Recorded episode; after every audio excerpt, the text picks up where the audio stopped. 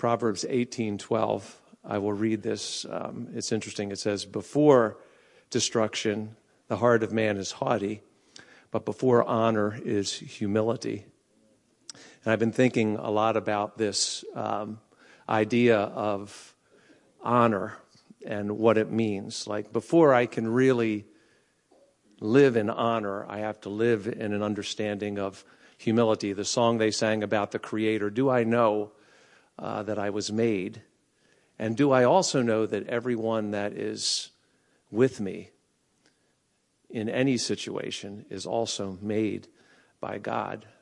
There is a nature of honor that I need to have for every person that I encounter. This is like a uh, important thing. Uh, there's an interesting. I don't. Mm, uh, there's a novel uh, called Gilead by Marilynne Robinson, and in that there's a pastor. It's about a couple of preachers and stuff like that, and it's it's you know I don't. I hesitate to recommend it, but you know I enjoyed it. So what can I say? But in there, one of the pastors talks to the other pastor about um, how every face makes a claim upon us, every face, because of the incarnation. And that in humility, I recognize that if the first part of the Bible says what it says, and it does, it says that God breathed into Adam and he became a living soul, then it means that every set of eyes that I look into have like the breath of God behind them. And this means that what God is after is drawing all men to himself, all women to himself. And that every person that is in my life has a claim on me, especially since I am a person who understands where I came from. I have come to the place of humility. Repentance really begins with an understanding that I need mercy. You know, I change my mind about doing things on my own and climbing the ladder.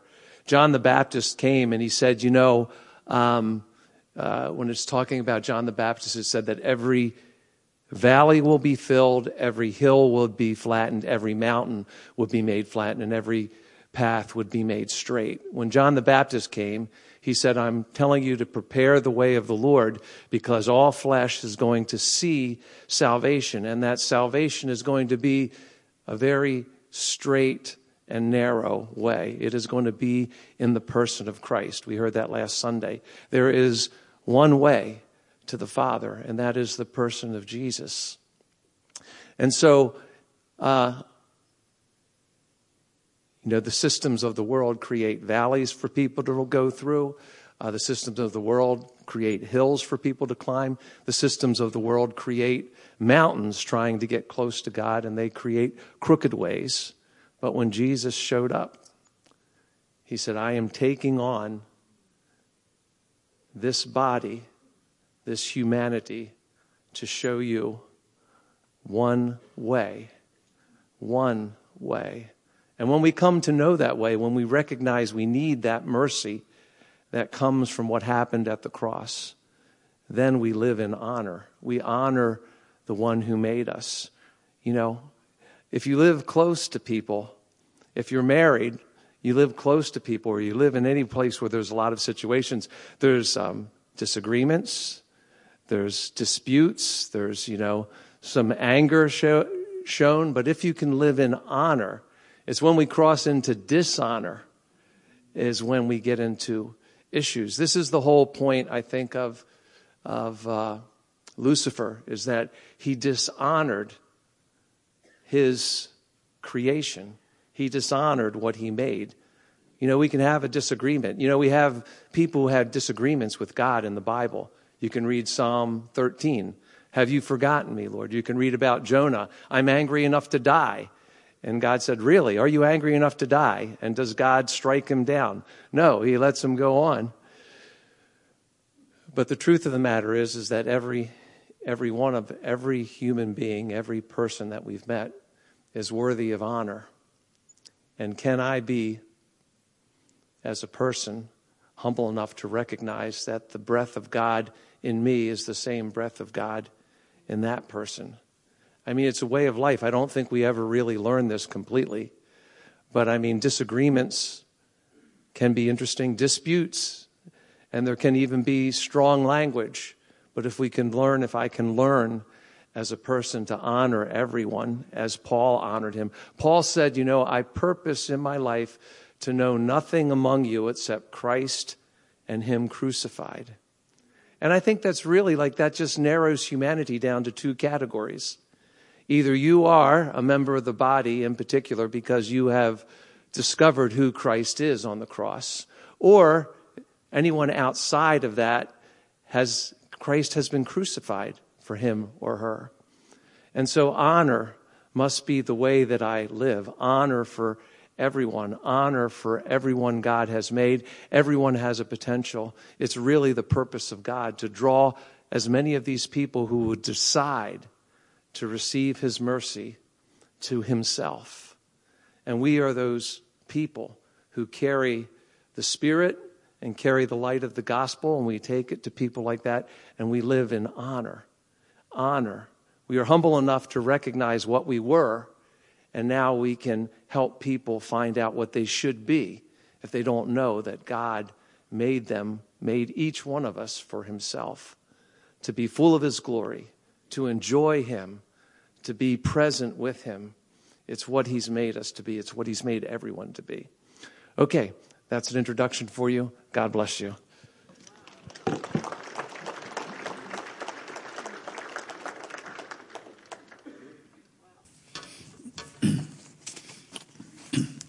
Okay, good morning. What a good weekend we had. We had a men's seminar. Pastor Ramir did such a good job. A few hundred men uh, met Friday night and we gave a message. I want to share it with you this morning. What I told the men, I think the ladies are very very interested. What did you tell them? Will it help? So, uh, rich time, and all the portions. One uh, spoke yesterday in a workshop on pride and humility. Pastor Steve just gave a good word on that. And boy, that was so rich. Thank you, Pastor. Um, there were workshops yesterday, and then Pastor Wright gave a great message on the arrow of deliverance, and then um, Bailey Norman gave a great message. Um, we went out evangelizing in the morning, um, and it, w- it was cold, but that even heightened the the message that we shared with people that you know, we really believe this and we are out in the cold telling people about Jesus. And that also was uh, so rich. Uh, sometimes we meet people and they know about our church and some have come and and um, some have come. One woman, uh, middle-aged woman, said, I, I, went there when I was a child." And um, and I always think about how precious that is that people, um, that the Lord planted a seed, that the Lord spoke to somebody and helped them, and, uh, and what He does, and how good He is to us. It's amazing. Okay, let's go to the text. It's um, Luke. And let's see, I want to get the right one. Yes, Luke 8, verse 22. The message was basically basically about three things. I think I left my pen. No, here it is. Three things in our outline. So, number one, um, we are on a ship. You know, and in this case, it's your ship. You are alone on your ship. with Jesus. Jesus is with you on your ship. Then there are there's the fleet, other ships. Now uh, we're going to look at the text, but I'm taking liberty to say it say it differently, and then our destination with the fleet, where we are going with our ships, where God is taking us. So even though uh, the text isn't saying exactly this outline, but I, I think you can bear with me and use it to provoke your imagination and think with me about what I want to say. Because when we have a group of men, we have a personal life, your personal life, and how is that going? And usually, um, when I ask men privately or in a small group, what's your biggest problem? They say two things generally anger. I have an anger problem. And then, secondly, I have an insecurity problem. I'm insecure. Uh, when other people succeed, I feel low or bad. When I'm around people that are happy I wish I was. It makes me feel there's something wrong with me, something deficient. So we have our point number one is our own ship. So that's what we'll talk about now. Chapter 8, verse 22. Let's pray for the message. Lord,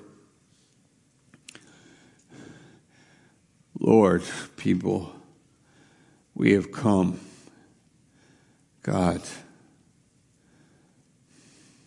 we respond to you in your love for us through Christ, what you did for us, how you loved us. At your right hand are pleasures forevermore. The psalmist said, I have set the Lord before my face. He is at my right hand. I shall not be moved. You have loved every one of us with an everlasting love, and with loving kindness you draw us. We, re, we rejoice in you today. Bless this message, Lord. In Jesus' name, amen. Luke 8, verse 22. Now it came to pass on a certain day that he went into a ship with his disciples and he said unto them, Let's go over unto the other side of the lake. And they launched forth. Verse 23. But as they sailed, he fell asleep. And they came down, a, there came down a storm of wind on the lake, and they were filled with water and were in jeopardy. So the, we have a we have a, sh- a boat, and there are the, the, the disciples. There are twelve, and there's Jesus there, and Jesus falls asleep. The first point I want to make is that you, your life is like a ship. Your life is a closed, uh, contained piece of real estate or territory. You are in a boat. And if you could think of yourself being alone in the boat, then you could think of what I want to say now. That you are alone in your life, nobody is with you, but Jesus is with you. But he's sleeping. Why? Why is we sleep? He, it doesn't say. But I want to, I want to suggest an idea because we're not caring about him, because we have nothing to say, because we're also sleepy, because we don't have fellowship, because, like, he's there, but we don't need him right now. We can do it on our own. I can live my life I learned how to live my life. I'm really capable I'm really good at it. I can make money. I've got a job. I've got a family. I can really make my life work. And Jesus is in your life. But is he active? Is he in fellowship? Does he have, does he talk to you? Do you hear him? Do you relate to him? The whole thing that happened in our lives when we were born again was that we woke up to him. He is here. He is on the boat and he's awake. He is alive. He has something to say. He is with us. We, we, he's with me. And, uh, you know, we, we shared something uh, in the meeting the other night about circumcision. That's kind of, you know, it has to do with our the sex, male sexuality.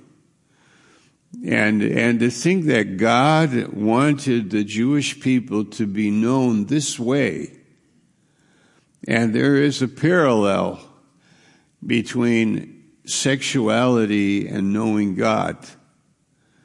Because in sexuality, you have the most intimate exchange between a man and a woman. And it's that part of the male body that God uses as a sign for knowing. And you know, it says Adam knew Eve. Um, that referred to sexuality, the sex, sex, the man with the woman, and that it has to do with knowing, knowing another person intimately and personally. And the Lord is saying to the Jew, this is how, this is how I want people to know that you actually know me.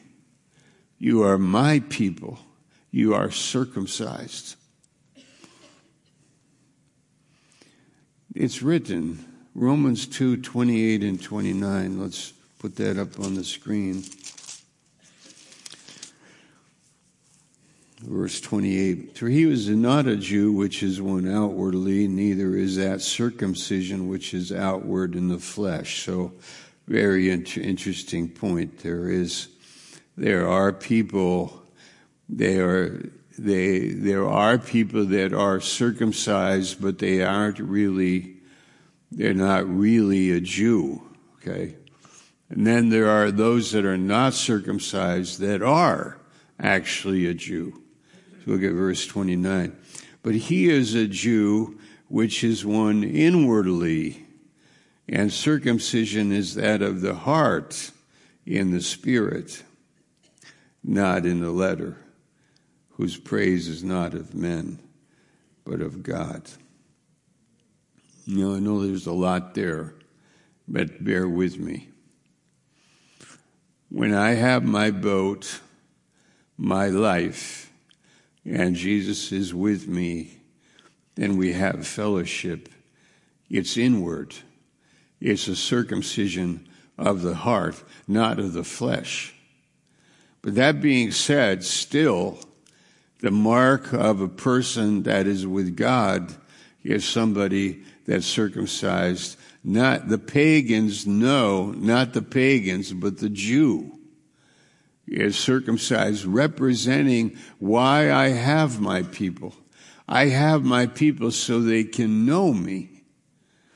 I have my people so that we have fellowship.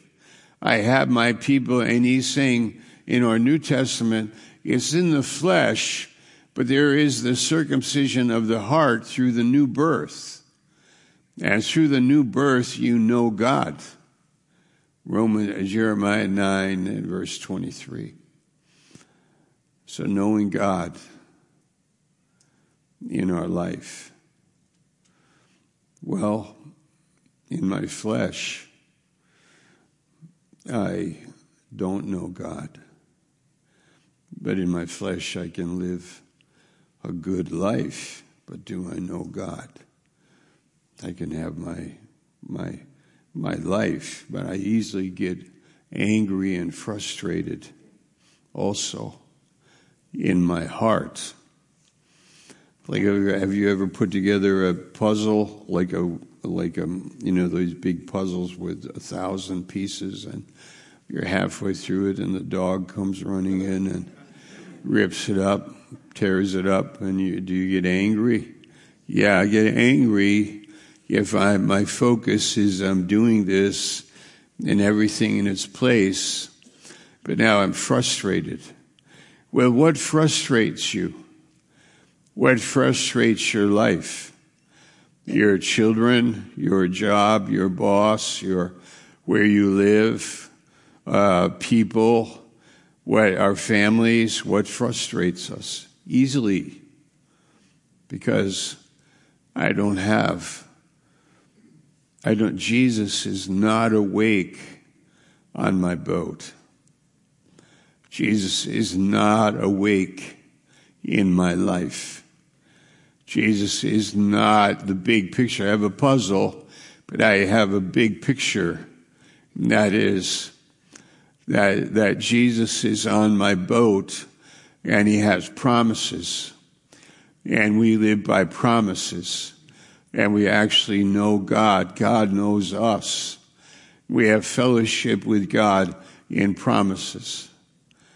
It sounds mechanical, but I don't mean it that way. I mean, intimate, personal relationship where God is awake, alive, interacting with me on my boat.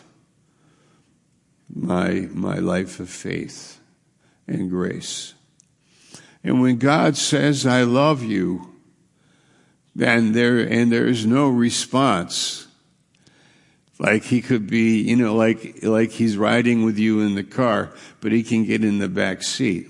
Actually, for some believers, he might get in the trunk. Uh, he's in the trunk. He's treated like that. He's treated like that. He's in the trunk. Like he's cargo. Yeah, I don't really need him in the front seat. I don't really need him to speak to me. I don't really need him to challenge my life. But as I live that way, then the puzzle thing messes up my heart, my mind.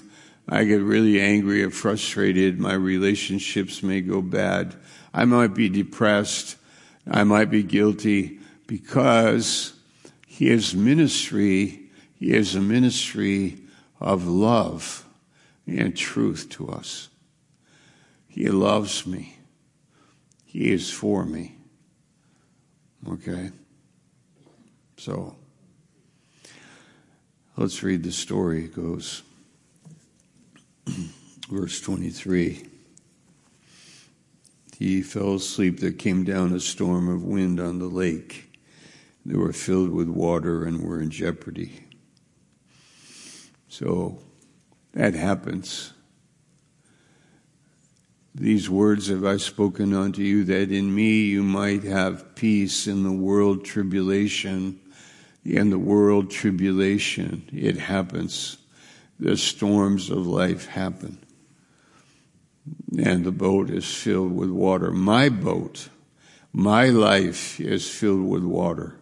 My life is in jeopardy. And my, my, my whole thing what I'm all about is not working so well. And He's there. Praise the Lord. So, verse 24. They came to him and awoke him, saying, Master, Master, we perish. So, what, what, what does he say to them? Where is your faith? Where is your faith? And maybe that's, that's a very common thing with us. Lord, it's all, it's gone, it's upside down. It's really not good. It's not good. It's upside down. We are pastors and we get a lot of phone calls and emails and people are saying to us, our brothers and sisters are saying to us, it's upside down. What do I do? It's upside down. And and we and and we understand that because we're the same. We're all of us. We we know this. So then he he arose, verse twenty four, and rebuked the wind, and the raging of the water, And they ceased, and there was a calm. Don't you wish it was that easy?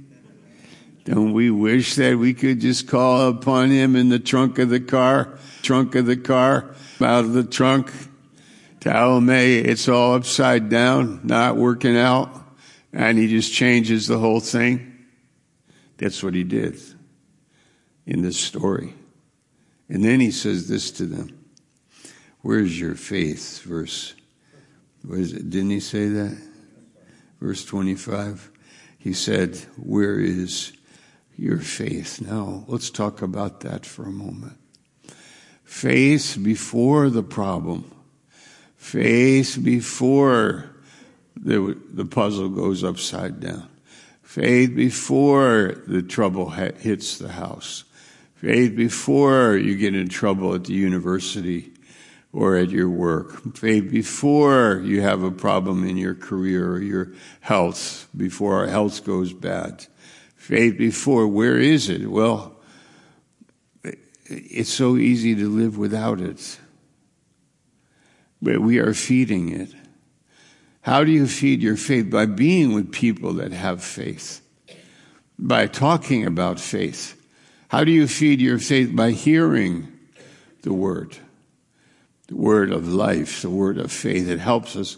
My my wife said recently, like we were at church, and then um, you know two two days later, like I think it was Wednesday night, we had a we had service here and really really really good good message. And then two days later, she ran ran into some turbulence somehow, like just normal, like like we all do. And she said, That message Wednesday night helped me. I got navigated. It was kind of dicey. It was kind of like I didn't know I could react or I could pick up and make a phone call, but the, I didn't because I got fed and it helped me navigate. Where do you live by faith? or only when the trouble comes? Yes, this is living by faith. It says we walk by faith, not by sight. And to be honest, the men that gathered, we we just had rich, you know, you know, it's funny. Guys just have to, all we have to do is hang out and be together. And we enjoy it so much. Not even talking a lot, just talking a little bit, muffled tones, laughing in the corner just hanging, being together. Like it, it's just so nice for the men, for us to do that. And, and it was rich. But I could also see they come from good churches where they're being fed, where they have faith. One brother came from North Carolina, some came from Massachusetts and a few different places. And it was just a, a good time, a beautiful time. Okay, now Look at this next point on our on our the fleet, other ships. We're not alone. We we are we we are with others. We are we are caring not to destroy other ships or bump into them or go the opposite way or avoid them. We are a fleet we are moving in a direction, and Jesus is the is is on every one of them, and G, Jesus is the pilot and the guide, and He's the one that's leading us in a mission. He's leading us in our purpose. So um, we respect each other. Pastor Steve mentioned that. That um, at His right hand are pleasures forevermore in his presence is fullness of joy, um, and uh, we awake to righteousness. We are we are alerted to his nature and his great love for us. So, verse uh, 20, 26. And they arrived at the country of the Gadarenes. So this is the third point. Why does he have you on the earth? to bring you to the country, of the Gadarenes. It's a district on the east side of the Sea of Galilee. And over there, they did have uh, a herd of swine, which are not Jewish food. Like Jews don't eat pork. But the, those uh, people did, because they were a mixed uh, group of people. And in the cemetery over there was a man out of his mind. He was filled with demons. And Jesus said, Let's go there. Uh, he would lead us to a place maybe we wouldn't normally go. He would lead us to a ministry that would challenge us. He would lead us to be in a fleet, or as I'm saying it today, that we are we are together and we are going somewhere because he has something in his mind and it's not in our mind. But what he has in his mind is what I'm interested in. Aren't we interested in what it is? Where are we going, Jesus? And he's saying, We're on a mission. We're on a mission. We're going somewhere. Why? What, why not? We, we want to have a peaceable life. We want to have a convenient. We cannot do something radical like what, what are we doing over here in this area? And he's saying somebody is in, is in trouble. And I've got you guys on the earth. And I'm with you in it.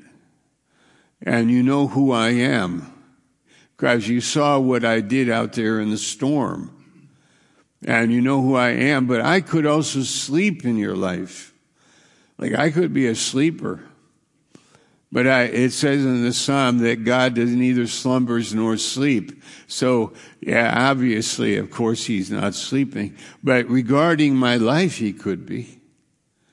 Regarding my life, is he awake? Regarding my life, am I with him in his plan?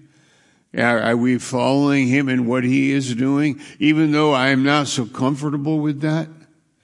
But that might be the very thing I need. And so we, we say, let's go to the cross. The cross challenges my flesh. And the fle- my flesh doesn't like the cross. I, I don't like the cross. It's horrible. It's like, the cross means I, I will be vulnerable. It means I'll be, um, I'll look like a fool. It means that I'll be weak. It also means, and this meant a lot to me in the early years of my Christian life, I'm alone. When you die on a cross, you're dying alone. Nobody can help you. Nobody's there with you. You are alone. And I don't like that. I don't like it. I don't want to look bad. I don't want to uh, be alone in it. I don't want to be ashamed. I don't want to be weak. I, do you know that in prisons in the United States, the common thing is for prisoners to become Muslims? And why? Because the Muslim religion is about strength. It's about strength. It's about the sword. It's about, I will kill you if you don't convert to Islam. That's how it started, the seventh century. It was warlike. It was a sword. And it's about muscles and about strength and righteousness. And that God is righteous and so am I.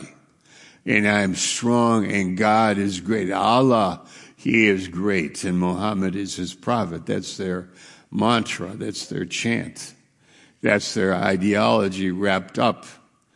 Ours is God so loved the world, He so loved the world that He gave His Son, that whoever believes in Him would not perish but have everlasting life. Completely different. Because this Son of God is weak, not strong.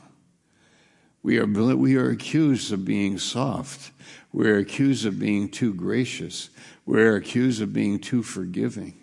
We're accused of being unrighteous. We're accused of being like just vulnerable. And I can't live in a prison being vulnerable. I have to get muscles and tattoos and just say I'm a Muslim and be a tough guy. But God says there's another kind of toughness.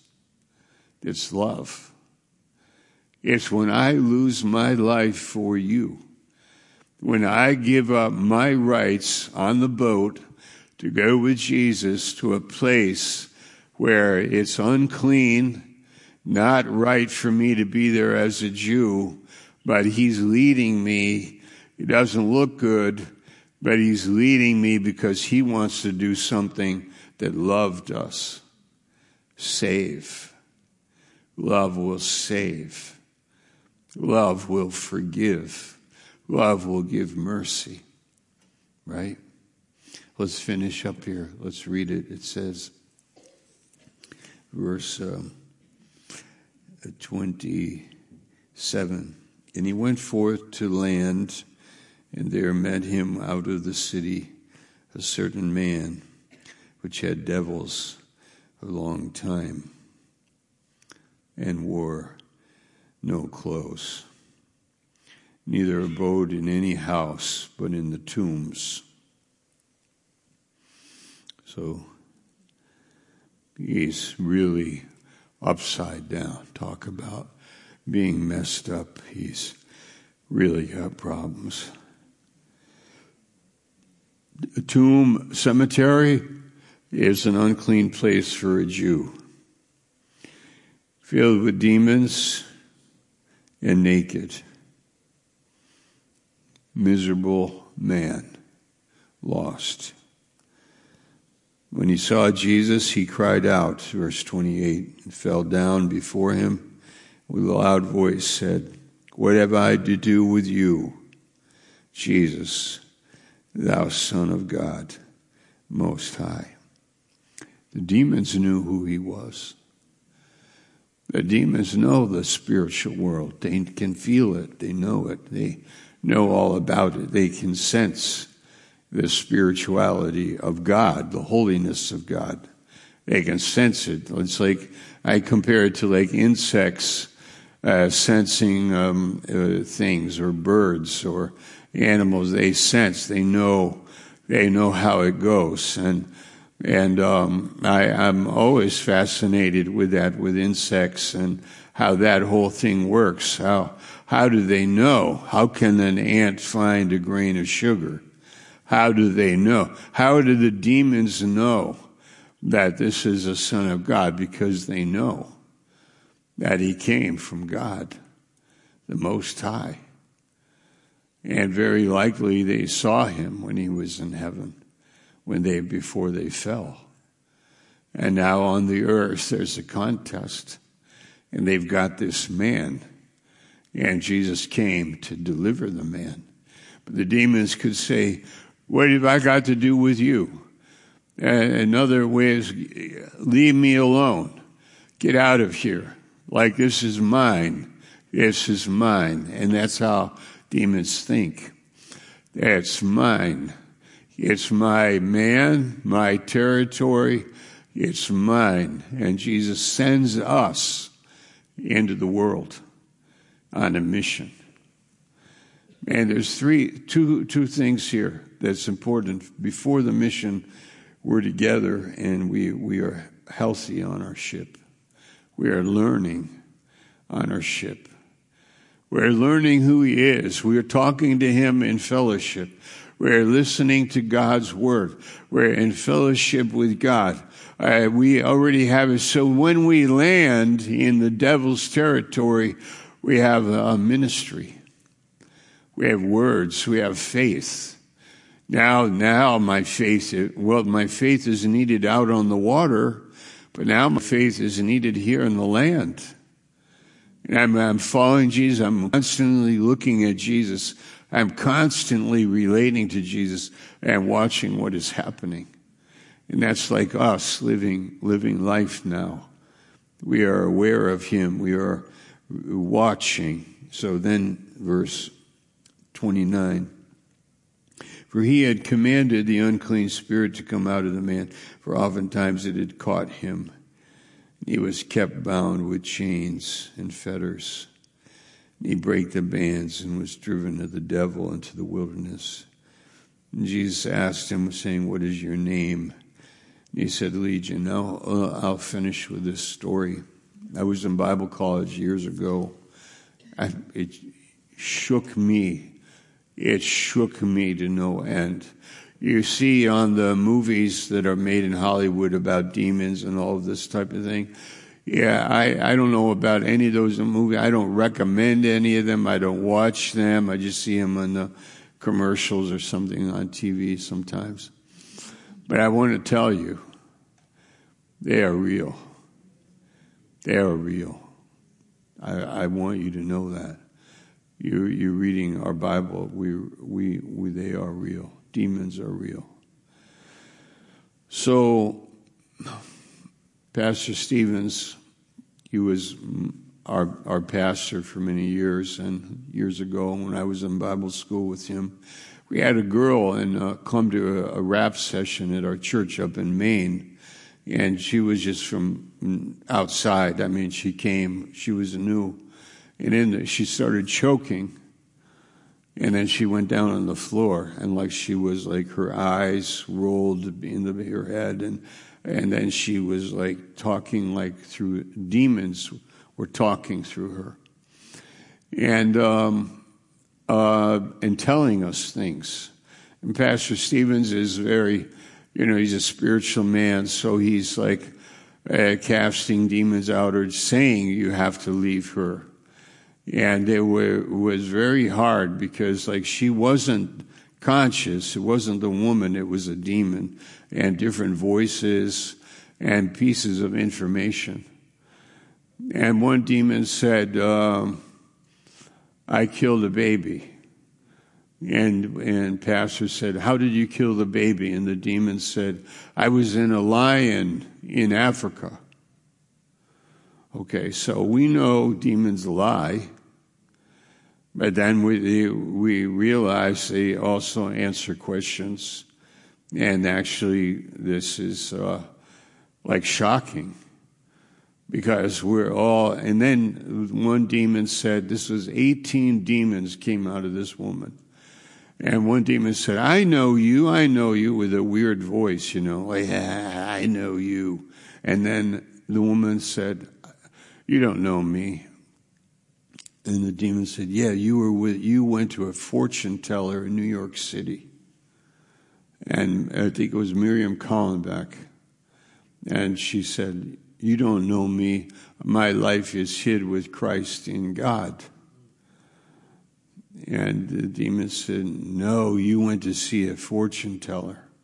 So the demons were saying, I burned down a house, I killed her husband, all these things. So the day later, after all these demons have left her, we were talking to her. I went, she was right in the building. She stayed overnight in the dormitory, and we were talking to her and asking her, um, you know, we, we, we went to Miriam and we just said, Miriam, is that true? You were with, I went to a fortune teller. And she said, yes, it, it was. I did do that one time. And I can't believe that that that there, the demon knew that, you know? Like, I don't know this at all. So that's the, when I left that room, when I left the church, that place in South Berwick, I was totally affected by it because it was supernatural. At the last demon leaving the girl, she was came to came to and she didn't know what happened. And we, we comforted her, we gave her some water to drink and, and talked to her, and she was normal. But when she was possessed of the demons, she was not. She was possessed by them, and they were cast out of her. And, and in this story, it's very clear that Christ does this for this man and this man's life changes. Um, I, when I was in India, we, they said in our pastors' meetings, they said, could you tell us something about casting out demons? And I said, why? And they said, they said, because it's very common in the villages. And we need, we wanted, we want to help people. And, and we wonder why is it so common and that because maybe there's so much idolatry in India that the demon activity, they have some authority because of the idolatry. Whereas in the Western world, we don't have idolatry like that, but we do have it in our hearts. But, but we don't have it like that, or I don't know why it isn't the same, but I'm only saying it exists. It's real, and God cares about these people, and He can deliver them, and He does, and He did. So, I hope that ministers to you, or at least it informs you. So let's go over it. My life, authority with God because of knowing Him. Our fleet, we're together, we're on a mission. And thirdly, the mission is effective, it's powerful, it helps people delivers them, saves them, releases them. And it's very important. Amen. Would you pray with me, please?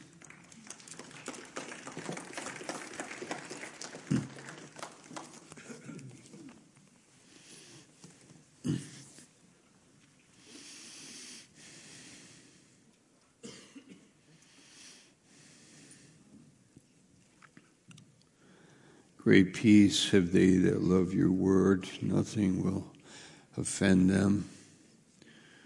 Lord,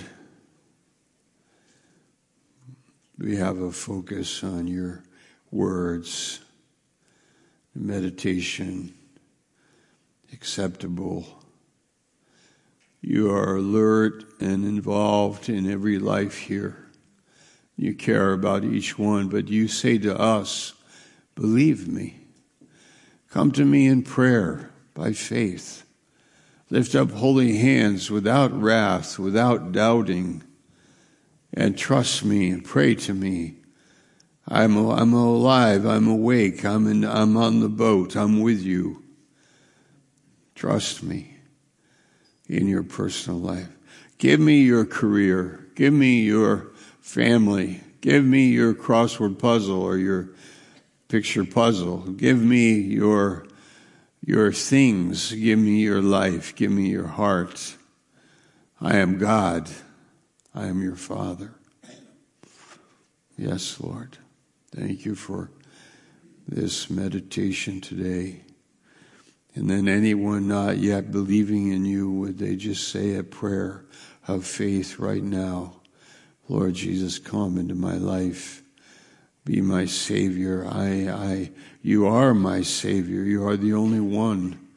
And I, I put my trust in you with my heart. And teach me and lead me. In Jesus' name, amen.